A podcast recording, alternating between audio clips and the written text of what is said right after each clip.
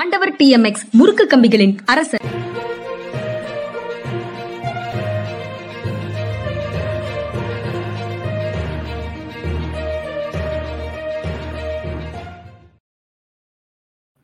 வணக்கம் இது மனிதா மனிதா நிகழ்ச்சி.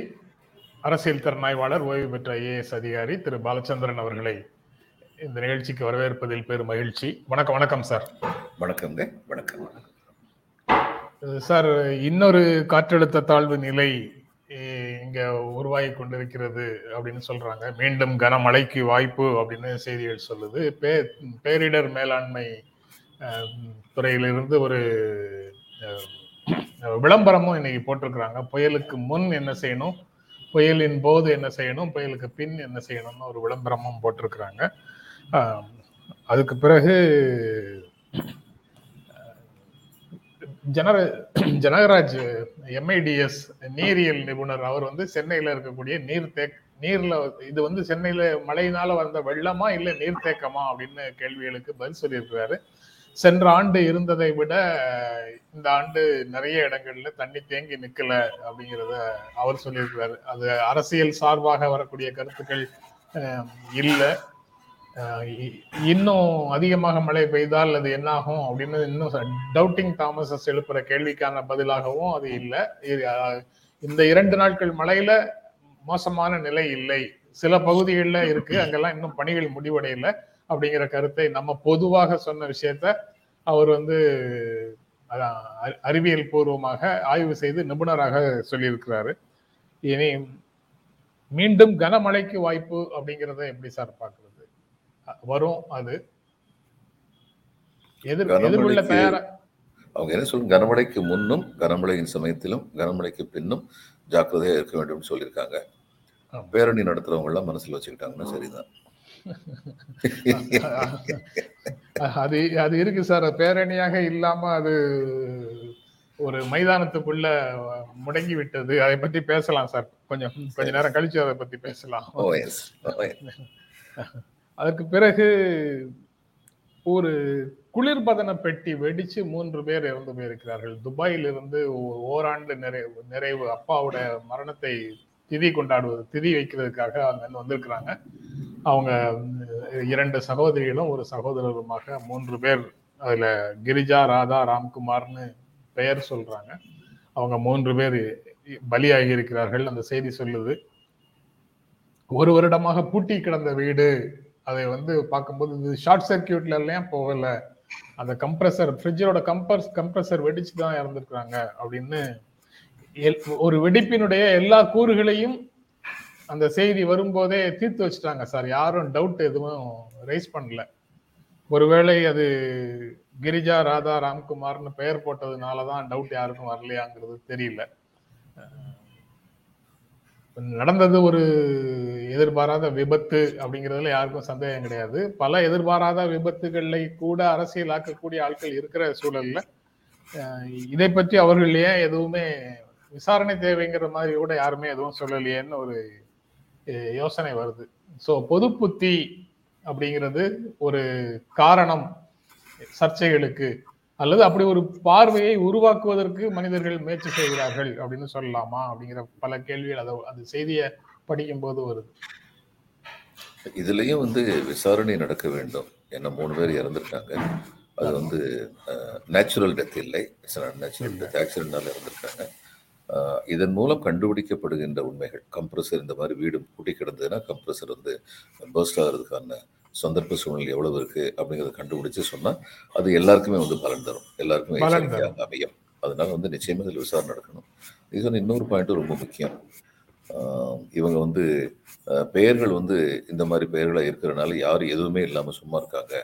இதே இது இன்னொரு மதத்தை சேர்ந்தவங்களுடைய பேரா இருந்தால் உடனடியாக கூக்குரல் எழுப்பப்பட்டிருக்கும். அரசாங்கம் தூங்கிருச்சு. அங்கே என்னென்னமோ நடந்துகிட்டு இருந்திருக்கு. ஒண்ணுமே தெரியாம இருந்துட்டாங்க எல்லாம் கூக்குரல் எழுப்பியிருக்கும். அப்படிங்கிறது ஒரு துரதிருஷ்டமான சூழ்நிலையை காட்டுது. அப்படிப்பட்ட ஒரு சூழ்நிலை நம்ம வாழ்ந்துகிட்டு இருக்கோம். ஏன்னா இதே இது வந்து இன்னொரு மதத்தை சேர்ந்தவங்களுக்கும் அவங்க வீட்லயும் இது மாதிரி ஒரு ஃப்ரிட்ஜ் இருந்திருக்க கூடும் அதனால் ஒரு விபத்து நடந்திருக்க கூடும் அது இல்லைன்னு சொல்லி சொல்ல முடியாது. ஆனா பிற மதத்தை சேர்ந்தவள் என்ற ஒரே காரணத்திற்காக அந்த வெடிப்பு வந்து பயங்கரவாதத்துக்கு சம்மந்தப்பட்டது சொல்றது வந்து தவறு. ஆனா அதே சமயம் எந்த ஒரு வெடிப்பு வந்தாலும் அதற்கான காரணம் என்னன்னு சொல்லி கண்டுபிடிக்கணும் அப்படிங்கிறது ஒன்று அந்த வீட்டுல இருக்கிறவங்களே இது ஒரு ஆக்சிடென்ட் ஃப்ரிட்ஜ் தான் அப்படின்னு காரணங்களை சொன்னா கூட அதை வந்து காவல்துறை கடந்து போய்விடக் கூடாது. கடந்து போய் அவங்க ஒரு பக்கம் ஆமா நமக்கு நம்ம கேள்விப்பட்டிருக்கோமே. இது கேஸ் வெடிச்சு. வந்து ஸ்டவ் வெடிச்சு இறந்தாங்கன்னு எத்தனை கொலைகள் நடந்திருக்குன்னு பார்த்திருக்கோமே. அதனால எல்லாமே வந்து நம்ம ஜாக்கிரதை இருக்கணும். காவல்துறையை பொறுத்த மட்டும் இப்ப என்னுடன் என்னுடன் பணிபுரிந்த காவல்துறை அதிகாரி ஒருத்தர் சொல்றாரு. நீங்கள் இந்த வந்து ரெவன்யூ அட்மினிஸ்ட்ரேஷனில் டெவலப்மெண்ட் அட்மினிஸ்ட்ரேஷன் இருக்கீங்க. உங்களுக்கும் எங்களுக்கும் வந்து அடிப்படையாக உள்ள தொழில் வேறுபாடு என்னென்னா நீங்கள் ஒரு கிராம பஞ்சாயத்து சேர்மனை பார்த்தா அந்த அளவுக்கு கொஞ்சம் பொலிட்டிக்கல் இன்ஃப்ளூயன்ஸ் இருக்குது அதனால ஏதாவது ஒரு த- ஒரு மைனாரிட்டிஸ் இடத்துல வந்து டியூப்வெல் போடுறதுக்கு வந்து மற்றவங்களால ஷெட்யூல் காஸ்ட் ஏரியாவில் டியூப்வெல் போடுறதுக்கு மற்றவங்கள எதிர்ப்பு தெரிவிச்சா நீங்கள் என்ன பண்ணுவீங்க? அந்த ஆளை கூப்பிட்டு அவன்கிட்ட உள்ள ஒரு நல்ல அம்சத்தை எப்படியா கொண்டு வரணும் அப்படின்னு பார்ப்பீங்க. இப்போ நீங்கள் நினச்சா அங்கே போட்டலாங்க. அது போடாமல் இருக்க முடியுமான்னு கேட்டால் அவன் இந்த ஊரே என்னை பத்தி தப்பானவன் தன் அயோக்கியெல்லாம் சொல்லிட்டு இருக்கும்போது இந்த சப் கலெக்டர் என்னை நம்புறாருன்னு சொல்லி அதனால அங்க போய் போட்டுருவாரு அவரு. உங்களுக்கு உதவி செய்வாரு. இது உங்களுடைய இயல்பு. ஜாப் ஸ்பெசிஃபிகேஷன் is- எனக்கு எப்படின்னா ஒரு சாமியாராவே ஒரு ஆள் என் முன்னாடி வந்தா கூட இந்த ஆள்கிட்ட எந்த கிரிமினல் எலிமெண்ட் எந்த ப்ரொபோஷன்ல இருக்குன்னு பார்க்க வேண்டியதுதான் ஏன் ட்ரைனிங் நான் அதை பார்க்கணும். அப்படின்னு சொல்லி அவர் சொல்றாரு அது ரொம்ப முற்றிலும் உண்மை. அதாவது காவல்துறைங்க அப்படி எச்சரிக்கையாக இருப்பதனால்தான் நாட்டுல வந்து சட்ட ஒழுங்கு வந்து நம்ம சரியா வச்சிருக்க முடியும். நீங்க அது அது அவங்களுடைய ட்ரைனிங்னு சொல்லிட்டீங்களே சார். அப்போ உண்மையான நண் நண்பர்கள் வட்டமே ஒரு காவல்துறை அதிகாரிக்கு இல்லாம போயிடுமா? அவங்களையும் அவர் வந்து சந்தேகத்தோட தான் பார்க்க வேண்டியது இருக்குமா? இல்ல அதாவது நட்பு வட்டத்து வட்டத்துல வந்து அவர் வந்து எதை பார்ப்பாருன்னா ஒருத்தர் கிரிமினலா அவர்கிட்ட கிரிமினல் ஆஸ்பெக்ட் என்ன இருக்கு ஏது இருக்கு அப்படிங்கிறதுல வந்து என்னுடைய நட்பை இந்த இவர்கிட்ட இருக்கிற அந்த தீய குணங்கள் எந்த விதத்திலையாவது பாதிக்குமா? அப்படி பாதிக்கலைன்னா என்னுடைய நட்புக்கு வந்து குந்தகம் இல்லை. அப்படின்னு சொல்லி அளவில் அது முடிஞ்சிடும் அப்புறம் இருக்கவங்க எல்லாருமே வந்து ஒரு law and order problem create பண்ணக்கூடிய ஆட்கள் கிடையாது. நண்பர்கள் இந்த மட்ட வட்டாரத்தில்.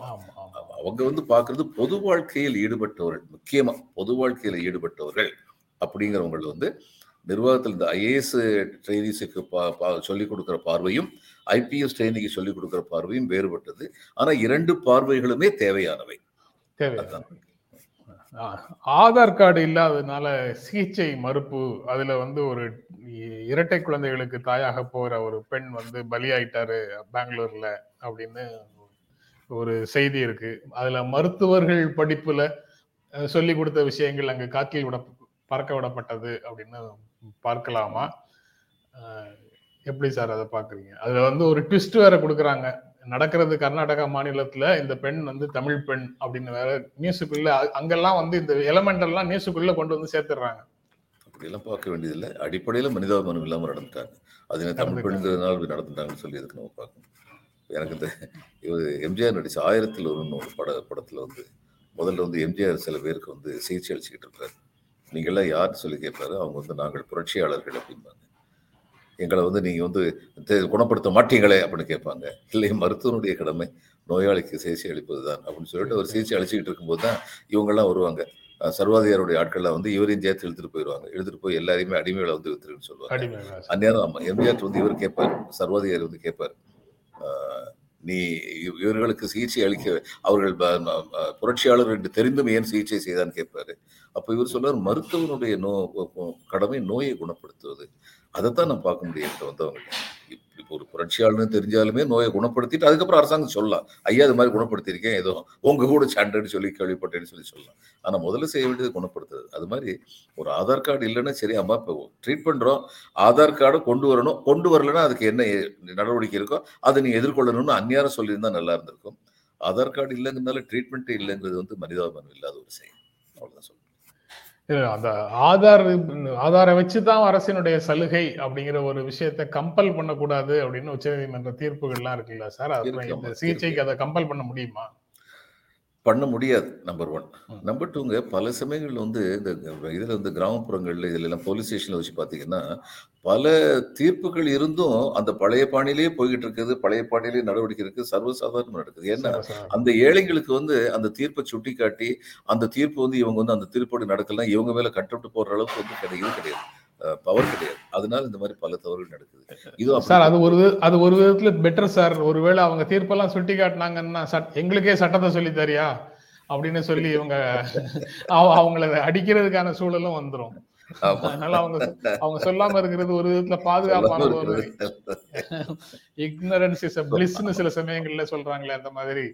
அடிப்படையான பாயிண்ட்டுக்கு நீங்க வந்துட்டீங்க. அதனால தேவை என்னன்னா எம்பவர்மெண்ட் எம்பவர்மெண்ட் எம்பவர்மெண்ட் இருந்ததுன்னா அவங்கள யாரும் என்னமும் கை வைக்க முடியாது. அவன் ஏழையா இருந்தாலும் சரி எளியவனா இருந்தாலும் சரி. சட்டம் எல்லாருக்கும். அவர் பிறகு சார் நம்ம இந்த செய்தி ஒன்று சசிகலா பொதுச் செயலாளராக இருந்த நிலையிலிருந்து அவரை நீக்கியது அதிமுகவுக்குள்ள நீக்கியது இந்த ஒருங்கிணைப்பாளர் துணை ஒருங்கி இணை ஒருங்கிணைப்பாளர் பதவிகளை கொண்டு வந்தது. அந்த பொதுக்குழு முடிவு வந்து தவறுன்னு சசிகலா தொடர்ந்த வழக்கை முறையாக விசாரிக்காமல் அமர்வு நீதிமன்றம் தள்ளுபடி செய்திருச்சு அப்படின்னு அவங்க மேல்முறையீடு உச்ச உயர்நீதிமன்றத்தில் போட்டிருக்கிறாங்க. அது அந்த விசாரணை நேற்று நடந்திருக்குது. முறையாக விசாரிக்காமல் அந்த என்னுடைய மனுவை தள்ளுபடி செய்து விட்டார்கள்ங்கிற தரப்பு வாதத்தை அவர்கள் எடுத்து வைத்தார்கள்.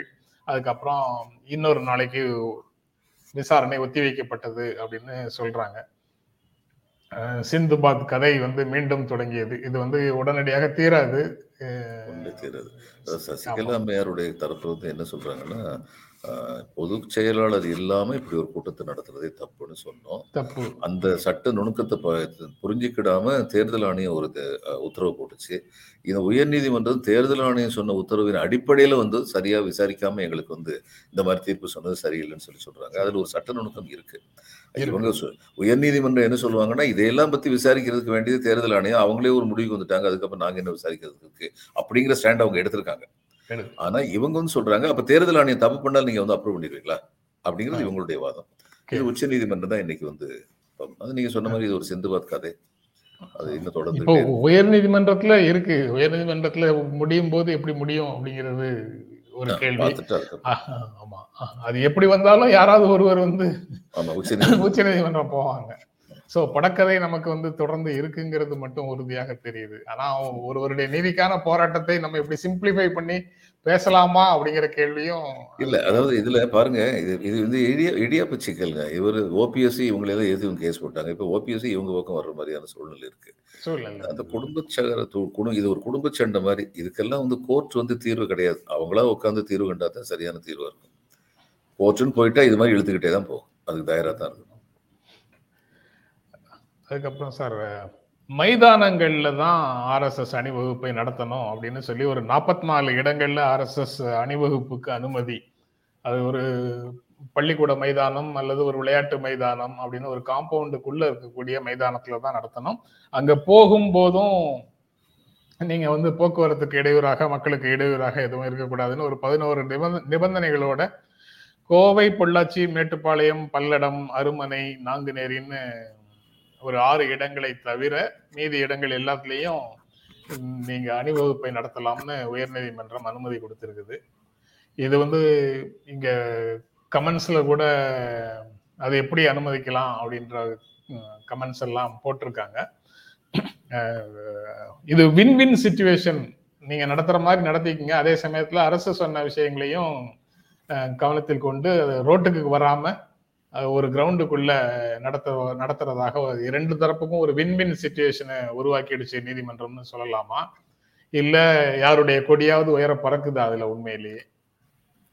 இல்ல அவங்க கொடுத்த உத்தரவு வந்து முதல்ல எனக்கு உத்தரவு தெரியும். எப்படி இப்படி உத்தரவு கொடுத்தாங்கன்னு அதிசயப்பட்டு எடுத்தா இருந்தேன் உளவுத்துறை அறிக்கையை பார்த்தா நான் சொல்லியிருக்கேன் என்னங்க அதாவது உளவுத்துறையும் தன்னுடைய கடமை வந்து சரியா செய்யணும்.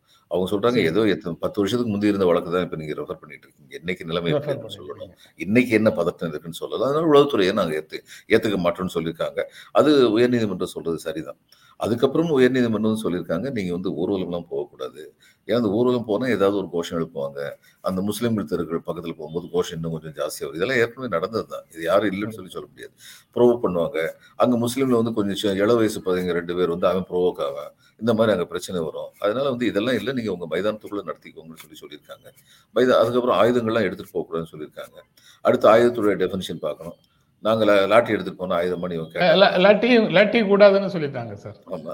அதனால இந்த மாதிரி முடிஞ்ச அளவு இவங்க ரொம்ப முன்ஜாக்கிரதையா வந்து உயர்நீதிமன்றம் வந்து இந்த உத்தரவை பிறப்பிச்சிருக்காங்கன்னு சொல்லி நான் நினைக்கிறேன். அதாவது ஜனநாயகத்துல எல்லாருக்குமே அடிப்படை உரிமைகள் உண்டு. அந்த விதத்துல ஆர்எஸ்எஸ் வந்து தங்களுடைய இப்ப இதை நடத்தணும் எக்ஸசைஸ் ஷாக்காவை நடத்தணும்னு சொன்னா அதை வந்து யாரும் வந்து தடுத்து நிப்பாட்ட முடியாது. ஆனா ஷாக்கா நடத்துறேங்கிற ஷாக்கில் நீங்க வேற ஏதாவது நடத்துனீங்கன்னா அது வந்து பொது அமைதிக்கு குந்தகம் விளைவிக்கிறதா இருந்தது அரசு அந்நேரம் வந்து தலையிடும். அப்ப இவங்க இன்னைக்கு சொல்லியிருக்கிறது வந்து நீங்க அப்படி ஷாக்கா நடத்துறதுங்கிறது நீங்க நடத்துங்க. ஆனா இப்படிப்பட்ட கண்டிஷன்ஸோட நடத்துங்க. சப்ஜெக்ட் டு தீஸ் கண்டிஷன் அப்ப உயர்நீதிமன்றத்துடைய தீர்ப்பு வந்து இதில் நம்ம எந்த விதத்திலையும் குறை சொல்ல முடியாதுன்னு நினைக்கிறேன் நான். இந்த வின்-வின் சுச்சுவேஷன் சொல்லி சொல்றீங்க. ஆமாம் இது ஒரு விதத்துல வின்-வின் சுச்சுவேஷனை தான் ஆயிருச்சு. ஆனா உயர்நீதிமன்றம் வந்து வின்-வின் சுச்சுவேஷனை கிரியேட் பண்ணணும்னு நினைச்சாங்களா? அல்லது சட்டத்தின் மாண்புக்கு உட்பட்டு இதெல்லாம் நடக்கும்னு நினைச்சாங்களான்னு சொல்லி கேட்டா அவங்க ரெண்டையுமே நினைச்சிருக்காங்க அப்படின்னு சொல்ல வேண்டியது. ஆனா ரெண்டையும் நினைக்க வேண்டிய அவசியம் இல்ல. சட்டத்தின் மாண்பை மட்டும்தான் நினைக்கணும். ரெண்டு பேருக்கும் ஃபேஸ் சேவிங் வேணும் அப்படின்னு நினைக்க வேண்டிய பணி வந்து நீதிமன்றத்துக்கு இல்ல. கிடையாது நான் ஒரு? தடவை சொன்னேன்ல மிஸ்டர் பாண்டியன் காலேஜ் ஆமா. பாண்டியன் உச்சநீதிமன்ற நீதிபதி ஆமா. அவர்கிட்ட நான் வந்து ஒரு வழக்கு சொல்லும்போது என்ன இந்த மாதிரி தீர்ப்பு கொடுத்துருக்கீங்க உச்சநீதிமன்றத்தில் போது அவர் சொன்னாரு எங்கப்பா தீர்ப்பு கொடுக்குறோம் பல சமயங்கள்ல நாங்க வந்து ஜட்ஜ்மெண்டா கொடுக்குறோம் ஜுடிஷியல் ஆர்டர் தானே கொடுக்குறோம் நீ வேற பெருசா வந்து என்கிட்ட பேசிக்கிட்டு இருக்க. இது இதுல ஏதாவது பிரச்சனை வந்தது சேதம் ஏதாவது வந்ததுன்னா அதுக்கு ஆர்எஸ்எஸ் தான் பொறுப்பாகணும் அப்படின்னு ஏற்பாட்டாளர்கள் தான் பொறுப்பாகணுங்கிற ஒரு கண்டிஷனும் இந்த நிபந்தனைகள் மீறப்பட்டால் காவல்துறை நடவடிக்கை எடுக்கலாம் அப்படிங்கிறதையும் குறிப்பிட்டிருக்கிறாங்க. இந்த இந்த இரண்டும் தான் பிரதான கண்டிஷன்ஸ் பார்த்துக்கலாம். ஆமா பாத்துக்கலாம் பாத்துக்கலாம் நான் ஒரு ப்ரொவோகேட்டிவ் ஸ்லோகன்ஸ் எழுப்பக்கூடாது. அது எழுப்புனா அது. அதை பத்தி இவங்க ஒன்றும் பேசல. அப்படி ஏதாவது சொல்லி கண்டிஷன்ல சொல்லியிருக்காங்க சார். பிற மதங்களை புண்படுத்தக்கூடிய ப்ரொவோகேட்டிவ் பாடல்கள் உட்பட பாடல்கள் பாடக்கூடாது கோஷங்கள் எழுப்பக்கூடாது அரசால் தடை செய்யப்பட்ட அமைப்புகளை ஆதரித்து பேசக்கூடாது அப்படிங்கிற இயல்பாக அவங்க என்னென்னலாம் செய்வாங்கன்னு ஒரு பார்வை இருக்குதோ மக்களுடைய பார்வையில என்னென்னலாம் இருக்குதோ அது எல்லாத்தையும் கூடாதுன்னு சொல்லியிருக்காங்க அது வெறும் பேரணியை நிப்பாட்டிட்டாங்க. நிப்பாட்டிட்டாங்க. பிசிக்கல் எக்ஸசைஸ் மட்டும் பண்ணிக்கலாம். யூனிஃபார்ம் போட்டுக்கலாம். Uniform யூனிஃபார்ம் போட்டுக்கலாம். அதுக்கப்புறம் சார் அந்த இமாச்சல் பிரதேஷ் பிரச்சாரம் நடக்குது வேகமாக நடக்குது. அவங்க பிரியங்கா வந்து பிரச்சாரத்தின் போது பெண்களுக்கு மாதம் ஆயிரத்தி ஐநூறு ரூபாய் அந்த அவர்களுக்கான உழைப்பை ரெகனைஸ் பண்ணி ஆயிரத்தி ஐநூறு ரூபாய் அனு கொடுக்குறோங்கிறத தேர்தல் வாக்குறுதியாக சொல்றாங்க. பிரியங்காவுக்கு அப்புறம் ஒரு லட்சம் வேலை வாய்ப்புகளை உருவாக்குவோம் அப்படிங்கிறதையும் சொல்றாங்க. அங்க ஃபைட் வந்து ரொம்ப கடுமையான க்ளோஸ் ஃபைட் இருக்குன்னு ஊடகங்களே சொல்லுது. ஊடகங்கள் க்ளோஸ் ஃபைட் இருக்குன்னு சொன்னா அதுக்கு நம்ம அதுல இருந்து ஒரு பொருள் புரிந்து கொள்ளலாம்னு தான் தோணுது. காங்கிரஸ் ஆதரவா இருக்குன்னு ஆதரவாக இருக்குன்னு எழுத மாட்டாங்க. ஏன் காங்கிரஸ் ஆதரவுன்னு எழுத மாட்டாங்க. அதே சமயத்துல முதலமைச்சர் வேட்பாளர் அப்படிங்கிற ஒன்றை வந்து காங்கிரஸால முன்னிறுத்த முடியல. ஏழு எட்டு பேர் வந்து ஆஸ்பிரன்ஸ் இருக்காங்க. அது வந்து ஆம் ஆத்மி பெரிய ஃபைட்டு கொடுக்கறதுக்கு உள்ள வராட்டாலும் யாரும் ஓட்டை பிரிக்க வரலைன்னாலும் உள்ளுக்குள்ள இருக்கிற இந்த போட்டி வந்து காங்கிரசினுடைய வெற்றியை பாதிக்க கூடும் அப்படின்னு அந்த இடத்துல வந்து அந்த சம போட்டியை கொஞ்சம் லெவல் லெவல் பண்ணி கீழே இறக்கிட்டாங்க சார். இல்ல அது யாரும் ஒருத்தர் அனௌன்ஸ் பண்ணி தான் பார்ட்டி ஆப்பர்ச்சுனிட்டியை குறைக்கும். இப்ப பார்ட்டி வந்து என்ன நினைக்கிறாங்கன்னா இப்ப ஒவ்வொருத்தருக்கும் ஆதரவாளர்கள் இருக்காங்க அந்த ஏழு பேர். இருக்கிறாங்க. யாரு ரொம்ப ஜெயிச்சு கொண்டு வர்றீங்கன்னு பார்ப்போம் நேரம் பார்த்துக்கோ ஏழு பேருமே முதல்வர் தகுதி இருக்கிறது சந்தோஷம் தான் அது. ஒரு பார்ட்டியில ஏழு பேர் சிஎம் லெவலுக்கு இருக்காங்கன்னா சந்தோஷமான விஷயம் தான் அதனால அப்ப இவங்க வந்து இதை ஜாக்கிரதையா கையாண்டிருக்காங்கன்னு நினைக்கிறேன். Congress Congress is fast learning from out of its past mistakes அதான் மிஸ்டேக்ஸ் கடந்த கால தவறுகளிலிருந்து மிக விரைவாக பாடம் கற்றுக்கொண்டிருக்கிறார்கள். இப்போ வந்து. அதுல நீங்க சொன்ன அதே மாதிரியான செய்தி வந்து குஜராத்ல வருது. ஆம் ஆத்மி வந்து முதலமைச்சர் வேட்பாளர் அந்த முன்னாள் பத்திரிகையாளர் முதலமைச்சர் வேட்பாளர்னு டிக்ளேர் பண்ணாரு. அது கட்சிக்குள்ள ஒரு டர்புலன்ஸை உருவாக்குது. அதிர்வுகளை உருவாக்குது அதிருப்தி அதிகரிக்குது அப்படின்னு அங்க வந்து ஒரு செய்தி போட்டிருக்காங்க. ஆம் ஆத்மி வந்துங்க கட்சி தொண்டர்களை வச்சு வெற்றி பெறல.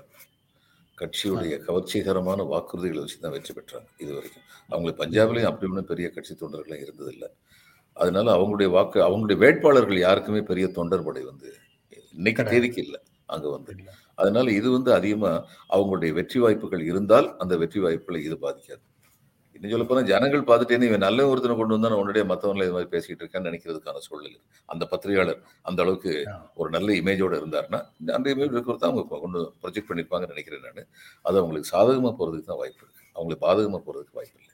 வாய்ப்பு இல்லை. பட் பார்ட்டி ஸ்ட்ரக்சர் அந்த மாதிரி விஷயங்கள்லாம் பெரிதாக அஹ், முக்கியத்துவம் இல்லாததுன்னு நான் நினைக்கிறீங்க நீங்க? இல்ல. அப்படி நினைக்கல. பார்ட்டி செக்ஷன் பெருசா இல்லாம அவர் இது வரைக்கும் வந்திருக்காருன்னு கடைசியில பார்ட்டி ஆமா. கடைசியில பார்ட்டி செக்ஷன் தேவை. ஏன் இது சிசோடியா வந்து எதுக்கு டெப்டி சிஎம் ஆக்குனார் பார்ட்டில வந்து ஒரு பெரிய ஆள் இருந்தார். வேற வழி இல்லாம தான் இவரும் மனசு வந்து ஒருத்தர் டெப்டி சிஎம் ஆக்குனார் நிச்சயமா ஆக்க மாட்டாரு. வேற வழி இல்லாம தான் ஆக்குனார். இவர் மனசு வந்து செஞ்ச காரியம் தேவேந்திர யாதவ் காலி பண்ணி விட்டது ஏன்னா அவர் தான் இவருக்கு உண்மையான போட்டியாளர்ங்கிறதுனால. ஒரு மாற்று பண்பாடை முன்வைக்கிறதாகவும் இருந்தாரு. ஆமா. அது ரொம்ப முக்கியமானது அந்த அந்த அந்த கூட்டத்துல இருந்து வராத ஒருத்தர் யாதவ் வந்து அந்த. இவங்க ஐபிஎஸ் ஆஃபீஸர் இருந்தாங்களே ஆமா ஐஏசி இந்தியா அகேன்ஸ்ட் கரப்ஷன்ல இருந்து வராத யோகேந்திர யாதவ் தனியாக வேற வேற அவரும் பிரசாந்த் பூஷனும் வேற ஸ்கூல்ல இருந்து வந்தவங்க. வேற ஸ்கூல்ல இருந்து வந்தவங்க. அந்த ரெண்டு பேர்லயுமே நான் வந்து தேவேந்திர யாதவ் இன்னும் ரொம்ப மிக யோகேந்திர யோகேந்திர யாதவ் சார். யோகேந்திர யோகேந்திர. யாதவ் நான் இன்னும் உயர்ந்த மனிதரா நினைப்பேன். ஏன்னா பிரசாந்த் பூஷன் கூட ஏதோ ஒரு பல லட்சக்கணக்கான ரூபாய்க்கு வந்து ரசீது நீங்க கொடுக்கலன்னு சொன்னபோது இன்கம் டேக்ஸ்ல இல்ல எலி சாப்பிட்டு போச்சுன்னு சொன்னாரு. அப்படியெல்லாம் அவரை பத்தி ஒரு தகவல் வந்துச்சு. என்ன? அதுக்கப்புறம் தன்னுடைய ஃபீஸ் வந்து ரொம்ப எக்ஸ்ட்ராடினரியா வாங்குவாரு. இதுல யூபியில் வந்து அப்படி ஒரு அவரை பத்தி ஒரு பேச்சு வந்தது. ஆனா அப்படிப்பட்ட ஒரு அதாவது ஒரு ஆயர் வந்து அவர் டிசைன் பண்றது ஃபீஸ் அவர் வந்து நான் வந்து இந்த கேஸை எடுக்கிறேன்னு சொன்னார்? நீங்க வந்து கேட்டீங்கன்னா உங்க கொடுக்கக்கூடிய கெப்பாசிட்டி வச்சு கேட்பாருன்னா அது அவருடைய திறமை. அதை பத்தி நம்ம ஒன்றும் குறை சொல்ல முடியாது. ஆனா அதுலயும் ஒரு மொராலிட்டி வேணும்னு சொல்லி ஜனங்கள் எதிர்பார்ப்பாங்க. என்ன அதுக்காக வேண்டி டாக்ஸ் பேயர் மணியில் இவ்வளோ தூரத்துக்கு வாங்குறேன்னு எதிர்பார்க்கலாம். ஜனங்கள் பேசலாம் அப்படி எப்படிப்பட்ட குறையுமே இல்லாத ஒருத்தர் யோகேந்திர யாதவ் வந்து அதனால தான் ஒருவேளை இவர் வந்து அவர் வந்து வேண்டாம்னு சொல்லிட்டாரு. எந்த குறையுமே இல்லாதவர் எப்பயுமே நமக்கு ஆபத்தான ஆளு அப்படின்னு சொல்லி. கேரளால ஆளுநர் முதலமைச்சர் மோதல் அது அதனுடைய கிளைமேக்ஸுக்கு போயிட்டே இருக்கு சார் அந்த பல்கலைக்கழகங்கள்ல சான்சலராக வேந்தராக இருக்கிற நிலையை மாற்றுவதற்கான ஒரு அவசர சட்டம் கொண்டு வர போறோம் அப்படிங்கிற முடிவை எடுத்திருக்கிறாங்க. ஆமா. அந்த அவசர சட்டம் கொண்டு வந்தீங்கன்னா நான் கையெழுத்து போட்டேன்னு இவர் ஏற்கனவே சொல்லியிருக்காரு. சொல்லியிருக்காரு. இப்ப என்ன பண்ண போறான்னு பார்க்கணும்? இப்ப அன்றைக்கு இருந்த சூழ்நிலை வேறு இன்று பருவநிலை மாறிவிட்டதுன்னு சொன்னா அவங்க இஷ்டத்துக்கு செயல்படுவதற்கு பல்கலைக்கழகங்கள்ல இருக்கக்கூடிய பதவிகள் எல்லாவற்றையும் தங்களுடைய ஆட்களை போட்டு நிரப்பிக் கொள்வதற்கு உயர்கல்வியில ஒரு மார்க்சிய பிரச்சாரத்தை நடத்துவதற்கு அவங்க எடுக்கக்கூடிய முயற்சிகளை நான் முயற்சிகளுக்கு நான் குறுக்க நிற்கிறேன். அதனால என்னை அதுல இருந்து அகற்றுகிறார்கள்னு திரும்ப வந்து ஒரு கவுண்டர் சொல்வாரு. கவுண்டர் சொல்லலாம். சொல்லிட்டு கடைசியில தான் அந்த அரசியல்வாதி ஸ்டேட்மெண்ட் ஒன்று இருக்குல்ல? இந்த நாட்டு மக்களின் நன்மைக்கு நன்மையை நன்மை செய்ய வேண்டிய ஒரே காரணத்திற்காக நான் பதவியில் தொடர்ந்து நீடிக்க வேண்டிய கட்டாயத்தில் நீடிக்க. வேண்டியது. சரி சார். அதுக்கப்புறம் ஹீரோ வந்தார் இது ஒரு செய்தியிலிருந்து வரக்கூடிய ஒரு கேள்விதான் சார். செய்தியிலிருந்து வரக்கூடிய ஒரு கேள்விதான். திருவனந்தபுரத்துல மாவட்ட ஆட்சியர் ஒரு தனியார் நிகழ்ச்சிக்கு வரும்போது தன்னுடைய மூன்று வயது குழந்தையை அழைத்து கொண்டு வந்தாருங்கிறது அங்க ஒரு சர்ச்சையாகுது. அவங்க ஹாலிடே அது அலுவலக பணி இல்லை. அன்று வந்து ஒரு தனியார் நிகழ்ச்சியை ஒத்துட்டு இருக்கிறாங்க. வீட்டுல குழந்தையை பார்த்து கொள்வதற்கு வேற யாரும் இல்லை. காப்பகத்துல விட்டுட்டு வர்ற மாதிரி அரேஞ்ச்மெண்ட் அங்கே இருக்கா என்னன்னு தெரியாது. நீங்கள் ஐஏஎஸ் ஆஃபீஸர்ஸுக்கு உண்டான ரூல்ஸ் என்னங்கிறதும் எனக்கு தெரியல. அவங்க வந்து குழந்தையோடு அந்த நிகழ்ச்சிக்கு வந்ததை பெரிய சர்ச்சையாக்கி இருக்கிறாங்க அது அப்படியா? இருபத்தி நாலு மணி நேரம் பணி அப்படின்னு இருக்கக்கூடியவர்களுக்கு வேறு எந்த குடும்ப ரெஸ்பான்சிபிலிட்டியும் இருக்கக்கூடாதா? குடும்பத்துல அவர்களுக்கு பணி இருக்கக்கூடாதா? அப்படிங்கிற கேள்வி வந்து வருது. எப்படி பார்க்குறீங்க? அது ஒரு தனியார் நிகழ்ச்சியா? தனியார் நிகழ்ச்சி தனியார் நிகழ்ச்சி. அப்புறம் தனியார் நிகழ்ச்சியில் பப்ளிக் நிகழ்ச்சி. தனியார் நிகழ்ச்சியில் அவங்க போகும்போது குழந்தை எடுத்துட்டு போகும்போது தனியார் தான் அப்போஸ் பண்றதுன்னா பண்ணணும். மற்றவங்களுக்கு என்ன வந்தது அதில்? அதுக்கப்புறம் அவங்க வந்து அப்படி ஒரு குழந்தை எடுத்துட்டு போக நான் ரொம்ப பெருமையான விஷயமா நினைப்பேன். அவங்களால தன்னுடைய குழந்தையும் பார்த்துக்க முடியும் நிகழ்ச்சியிலையும் கலந்துக்க முடியும் அப்படின்னு சொல்லி அந்த குழந்தையை அந்த அளவுக்கு பார்த்துக்கிறாங்கன்னா ஏன்னா பல சமயங்களில் எங்களுடைய அதிகார வட்டாரங்கள் வந்து மனக்குறைகளே என்னன்னா குழந்தைகள் சரிவர பார்த்து கொள்ளப்படுவதில்லை. அதுக்கு சமயம் கிடைக்க மாட்டேங்குது அப்படின்னு இப்போ இதில் வந்து கரக்பூர்ல வந்து ஈஸ்டர்ன் ஃப்ரான்டியர் ரைஃபிள்ஸ்னு எங்களுக்கு ஒருத்தங்க இருக்காங்க. அந்த ஈஸ்டர்ன் இஎஃப்ஆர் அப்படின்னு. அவங்க சிட்டகாங்ல வந்து அதனால ஈஸ்டர்ன் ஃப்ரான்டியர்னு பேர் வச்சிருக்காங்க சிட்டகாங்ல தான் இருந்தாங்க.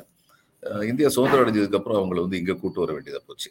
அப்போ கூட்டு வரும்போது அவங்க வந்து கரக்பூர்ல இருந்து ஒரு பர்டிகுலர் இடத்த கேட்டாங்க. இந்த இடம் எங்களுக்கு வேணும் அப்படின்னு. V K Krishna Menon V K Krishna Menon வந்து அந்நியார் டிஃபென்ஸ் மினிஸ்டர் இருந்தார். அந்த இடத்த கேட்டாங்க. அவங்க டிஃபென்ஸு கீழே வர்றவங்க. இவர் சாக்லா வந்து எம்சி சாக்லா உயர்நீதிமன்ற தலைமை நீதிபதியாக இருந்து ஓய்வு பெற்றவரை வற்புறுத்தி அரசியலுக்கு வந்து இவர் நேர் அழைத்து வந்தார். உங்களை மாதிரி ஆளுங்கள்லாம் அரசியலுக்கு வரணும்னு அவர் கல்வி அமைச்சராக இருந்தார். அவர் வந்து ஐஐடிக்கு வந்து ஃபர்ஸ்ட் ஐஐடிக்கு அதே நிலத்தை கேட்டார். அதே நிலத்தை கேட்டார். அப்ப எல்லாருக்கும் வந்து இந்த அதிகாரிகளுக்கெல்லாம் வந்து சந்தோஷம். இவராக கூப்பிட்டு வந்தவர் சாக்லா. இவரோட நெருங்கின தோழர் வந்து கிருஷ்ணமேனன் பிரதம மந்திரி மாட்டிக்கிட்டாரு. ரெண்டு பேரும் சண்டை போடுறாங்க அப்படின்னு. ஃபைல் வந்து பிரதம மந்திரி அட்ஜுடிகேஷனுக்கு போச்சு. இப்ப நான் சொல்றது நான் சொல்ல வேண்டிய செய்தி சம்பந்தமே இல்லாது ஆனா நேர் எப்படிப்பட்டவர் வந்து ஒரு உதாரணம். ஃபைல் போனா எல்லாரும் எதிர் என்ன எழுத போறாரு? ஃப்ரெண்டை பாப்பாரு? ஃப்ரெண்டை தான் பாப்பாரு? அஹ் இவரை பார்க்க மாட்டாருன்னு. நேர் வந்து ஃப்ரெண்டு சார்பாகவும் எழுதல சாக்லா சார்பாகவும் எழுதல. அவர் ஒரே ஒரு வரி தான் எழுதினார். The pen கோட்பாடு. is mightier than the sword. அப்படின்னு. எழுதி கையெழுத்து போட்டு அனுப்பிட்டாரு. உடனே ஐஐடி கொடுத்துட்டாங்க. அந்த அந்த ஃபர்ஸ்ட் ஐஐடிக்கு நிலம் வந்தது அப்படிதான். அப்புறம் இவங்களுக்கு இன்னொரு இடம் கொடுத்துருந்தாங்க. இவங்க வந்து அந்த by by by an act constituted E F R வந்து. அப்போ இஎஃப்ஆர்ல வந்து இத்தனை பெர்சென்ட் ட்ரைபல் இந்த ட்ரைபல் நிறைய ட்ரைபல் பீப்புள் உள்ளவங்க எல்லாரையும் கான்ஸ்டியூட் பண்ணி அது மிகுந்த வலிமையுடைய ஒரு போலீஸ் ஃபோர்ஸா எங்களுக்கு வந்து இருக்கு. இன்னைக்கு வரைக்கும் அங்க அரசியல் தலையிட முடியாது. அவங்க வந்து இந்த குக்ரின்னு சொல்லி நேபாளிஸ் வச்சிருப்பாங்கல்ல அந்த குக்ரியை வச்சு அவங்க வந்து அணிவகுப்பு நடத்துவாங்க. இவருக்கு வந்து வி விஐபிக்கு சல்யூட் கொடுக்கணும் போது அப்போ ஜோதிபாஸ் வந்து அந்த அங்கே வந்து வந்திருந்தார். நாங்கள் நான் அடிஷனல் கலெக்டர் இவர் கலெக்டருக்கு உடல்நிலை சரியில்லாமல் லீவில் இருந்ததுனால என்னை அனுப்பியிருந்தாங்க. நான் போயிருந்தேன். அது என்னுடைய மனைவியும் இருந்து ஃபங்க்ஷன்ங்கிறதுனால அவங்க ரெண்டு என் மனைவியும் என்னுடைய பையனும் வந்திருந்தாங்க. வந்திருந்து அவங்க அவங்களுடைய அணிவகுப்பு வந்து ரொம்ப அருமையாக இருக்கும். அதாவது இந்த குக்கரியை வந்து கையில் வச்சுக்கிட்டு இந்த மாதிரி சைடில் கையில் வச்சுக்கிட்டு வருவாங்க. வழக்கமாக வந்து உங்களுக்கு தெரியும் துப்பாக்கி கையில் வச்சுக்கிட்டு வருவாங்க. அந்த இடத்துல வந்தோன்னா அப்படி துப்பாக்கி தோளில் வந்து சல்யூட் அடிப்பாங்க. அதுதான் பழக்கம். இந்த இவங்க இஎஃப்ஆர் சோல்ஜர்ஸ் வந்து போலீஸ் என்ன பண்ணுவாங்க அந்த இடத்துல வந்து கமாண்ட் அவர் சொல்லும்போது குக்கரி அப்படியே ஆகாயத்தில் தூக்கி போடுவாங்க. தூக்கி போட்டு அத்தனை பேர் ஒரே நேரத்தில் அந்த கொக்கிலியை பிடிச்சி வலதுகை அப்படி கீழே வச்சு சல்யூட் அடிப்பாங்க. அது பார்க்கறதுக்கே கண்கொள்ளாது எவ்வளவு தூரத்துக்கு ஒரு டிசிப்ளின்டாக ஒரு ஃபோர்ஸ் இருக்க முடியும்? அதுக்கப்புறம் இது வந்து அந்த சல்யூட் கொடுக்கும்போது வழக்கமாக வந்து சிஎம் வரும்போது சிஎம் முன்னாடி நிற்பாரு நிர்வாக ரெவன்யூ ஆஃபீஸரும் கலெக்டரும் இவரும் எஸ்பி வந்து அவருக்கு ரெண்டு ஸ்டெப் பின்னாடி நாங்கள் நிற்போம் அப்போ கலெக்டர் நான் நின்றுட்டு இருந்தேன். என் பையன் அங்கேருந்து உள்ளேருந்து கத்திக்கிட்டு இருக்கான். அப்பா பக்கத்தில் போகணும் அப்பா பக்கத்தில் போகணும்னு சொல்லி கத்திக்கிட்டு இருக்கான் என் ஒய்ஃப் வந்து அது கொஞ்சம் தர்ம சங்கடமாக வந்து உட்காந்து அவரை சமாளிக்கிறதுக்கு முயற்சி பண்ணிட்டு இருந்தாங்க. அவர் சிஎம் வந்து இதை பார்த்தாரு. கடைக்கண்ண பார்த்தாரு. சல்யூட் முடிஞ்சதுக்கப்புறம் என்கிட்ட திரும்பி அவனை கூப்பிட்டு வந்து வச்சுக்கோங்க இல்லைன்னா அவன் பக்கம் போங்க அப்படின்னு. எவ்வளோ பெரிய வார்த்தை ஒன்றுமே இல்லையே. அவனை கூப்பிட்டு வந்து வச்சுங்க இல்லைன்னா அவன் பக்கம் போங்க. நான் மைண்ட் பண்ண மாட்டேன் நான் மைண்ட் பண்ணுவேன்னு சொல்லலை but that is that is but implied so எனக்கே அதாவது மனைவி பக்கத்தில் இருந்த போதே அவர் அது மாதிரி சொன்னார். தாய் பார்த்துக்கிறதுக்கு பக்கத்தில் இருக்காங்க போது கூட சொன்னாரு. இது வந்து நான் பெரிய தவற நினைக்கிறேன். நான் இது வந்து நல்ல நிகழ்வத்தை பார்க்குறேன். குழந்தைய வந்து அதாவது இந்த சர்ச்சை இந்த சர்ச்சை வந்ததுனால இன்னொரு விஷயத்த கோட் பண்றாங்க. இதுக்கு ஃபேவரபிளான ஆட்கள். Jacinda New Zealand prime minister U N general அசம்பிளில பேசும்போது குழந்தையோட போய் பேசியிருக்கிறாங்க. ஆமா. பண்றாங்க. என்னுடைய குழந்தைக்கு பால் ஊட்டுறது என்னுடைய முக்கியமான ஃபங்க்ஷன் தான். ஏதோ ஒண்ணு அந்நியார் சொன்னாங்க. சொன்னாங்க. அப்போ அப்போ எதிர்ப்பு தெரிவிச்சவங்களுக்கு அந்த மாதிரி பதில் சொன்னாங்க. ஆமா நல்ல பதில் சொன்னாங்க. அதாவது இருபத்தி நாலு மணி நேரம் டியூட்டியில் இருக்கிறது எந்த அளவுக்கு முக்கியமோ அந்த அளவுக்கு தன்னுடைய குழந்தைகளை பார்த்துக்கிறது முக்கியம் தானே? டியூட்டிக்கு பங்கம் வராத விதத்துல குழந்தைய பார்த்துட்டு இந்த மாதிரிலாம் ஒரு பிரச்சனை எழுப்புறதே வந்து நம்முடைய தாழ்வான மனநிலை காமிது இதெல்லாம் ஒரு பிரச்சனை ஆக்குறதே ஒரு தாழ்வான மனநிலை காமிது அதுக்கப்புறம் சார் இன்னும் ஒரு கேள்வி. இந்த சுப்புலட்சுமி அப்படிங்கிற ஒரு நண்பர் வந்து கேட்டிருக்காங்க. அவங்க அப்பா தாசில்தாரா இருந்திருக்கிறாரு. இப்போ நடக்கக்கூடிய நிர்வாகம் பிளஸ் அரசியல் சூழல் எல்லாம் பார்த்துட்டு அவங்களுக்கு அந்த கேள்வி வருது. இப்போது அவர் பணியில இருந்திருந்தாருன்னா தாக்கு பிடிச்சிருப்பாரான்னு எங்களுக்கு கவலையாக இருக்குது அப்படின்னு அவங்க வெளிப்படுத்துறாங்க. இதுக்கு பாலா சார் பதில் தான் வேணும்ன்றாங்க. அதுக்கு நான் என் பதில் நான் சொல்றேன்? என்னுடைய நண்பர் தமிழ்நாட்டில் இருந்த ஒருத்தர் வந்து நான் செய்த சில செயல்களை பத்தி அவர்கிட்ட சொல்லிட்டு இருக்கும்போது அவர் வந்து நீ நல்ல வேலை மேற்கு வங்கத்தில் இருந்த இங்க இருந்தா ஒரு பத்து தடவை நீ சஸ்பெண்ட் பண்ணி விட்டுருப்பாங்க. அதுதான் பதில். அந்த பீரியட் இன்னைக்கு உள்ள நிலைமை அந்த பீரியட் அஹ் அவ்வளவுதான் சார். அதுக்கப்புறம் பாடல் தான் போகணும். விடியலுக்கில்லை தூரம் விடியும் மனதில் இன்னும் ஏன் பாரம்? உன் நெஞ்சம் முழுவதும் வீரம் இருந்தும் கண்ணில் இன்னும் ஏன் ஈரம்? உரிமை இழந்தோம் உடமையும் இழந்தோம் உணர்வை இழக்கலாமா? உணர்வை கொடுத்து உயிராய் வளர்த்த கனவை மறக்கலாமா? தோல்வி நிலையென நினைத்தால் மனிதன் வாழ்வை நினைக்கலாமா? வாழ்வை சுமையென நினைத்து தாயின் கனவை மிதிக்கலாமா? ரைட் சார் தேங்க்ஸ் சார் ரொம்ப அற்புதமான பாடலுங்க. அதாவது இந்த பாடல் எதை உணர்த்துதுன்னா ஊமை வழிகள்ங்கிற படத்துல. ஊமை விழிகள்ங்கிற படத்துல. அப்படி ஒன்றும் பிரபலமான நடிகர்கள் ரவிச்சந்திரன் கதாநாயகந்தோ அதுல வில்லனான வில்லன் விஜயகாந்த் இவங்கெல்லாம் நடிச்சிருக்காங்க. ரொம்ப பிரபலமான நடிகர்கள் யாருமே இருந்தது இல்ல இதே இந்த பாட்டை கேட்கும்போது இந்த பாட்டு ரொம்ப பிரபலமான ஒரு பாட்டு. ஜனங்கள்லாம் அந்த பாட்டை ரொம்ப ரசிச்சாங்க. பார்க்கும்போது எனக்கு என்ன தோணுதுன்னா எம்ஜிஆர் வந்து இதை உணர்ந்திருந்தார். இப்படிப்பட்ட பாடல்கள் வந்து ஒரு படத்துடைய மார்க்கெட்டபிலிட்டியை ரொம்ப கூட்டும் அப்படின்னு உணர்ந்திருந்தார். அதனாலதான் இந்த மாதிரி பாடல்கள் தான் அவருடைய படத்துல இருக்கும் அப்படின்னு வச்சிருந்தார்.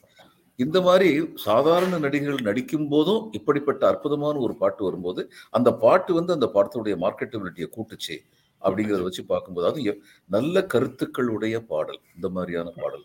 எம்ஜிஆர் வந்து எப்பயுமே நல்ல கருத்துக்களுடைய பாடல் மட்டும் இடம்பெற மாதிரி வச்சுக்கிட்டாரு. பெசிமிஸ்டிக்கா எதுவுமே இருக்கக்கூடாதுன்னு சொல்லி வச்சுக்கிட்டாரு. அஹ் மத்தவங்க அது மாதிரி சிவாஜி அதை பத்தி கவலைப்படல. சிவாஜி பத்தி சொல்லுவாங்க. அந்த திரைப்பட நண்பர்கள் என்னோட சொல்லுவாங்க. அவருக்கு பணத்தை கரெக்டா கொடுத்துட்டா அவருடைய நடிக்கிறதுக்கு வந்து வாய்ப்பு கொடுத்துட்டா தன்னுடைய நடிப்பை மட்டும் பார்த்துட்டு போயிடுவார். மற்றதெல்லாம் மற்றவங்களுடைய பொறுப்பு. நான் அதுல தலையிடக்கூடாதுன்னு சொல்லிட்டு போயிடுவாரு. ஆனா எம்ஜிஆர் வந்து all in all. A to Z அந்த படத்துடைய எல்லா இதையும் அவர் வந்து பார்ப்பாரு அப்படின்னு சொல்லுவாங்க.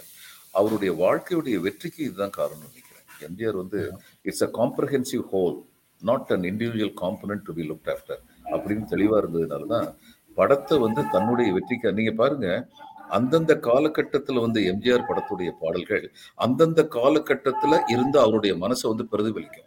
எம்ஜிஆர் தான் வெளியில் வருவார் அந்த ஹீரோ வந்து வரவே மாட்டார். இவ்வளவு இப்படிப்பட்ட இதையெல்லாம் ஒரு ஆய்வை எல்லாம் வந்து உங்களுடைய பாட்டு இன்னைக்கு கொடுத்துருச்சு. ரொம்ப மகிழ்ச்சி.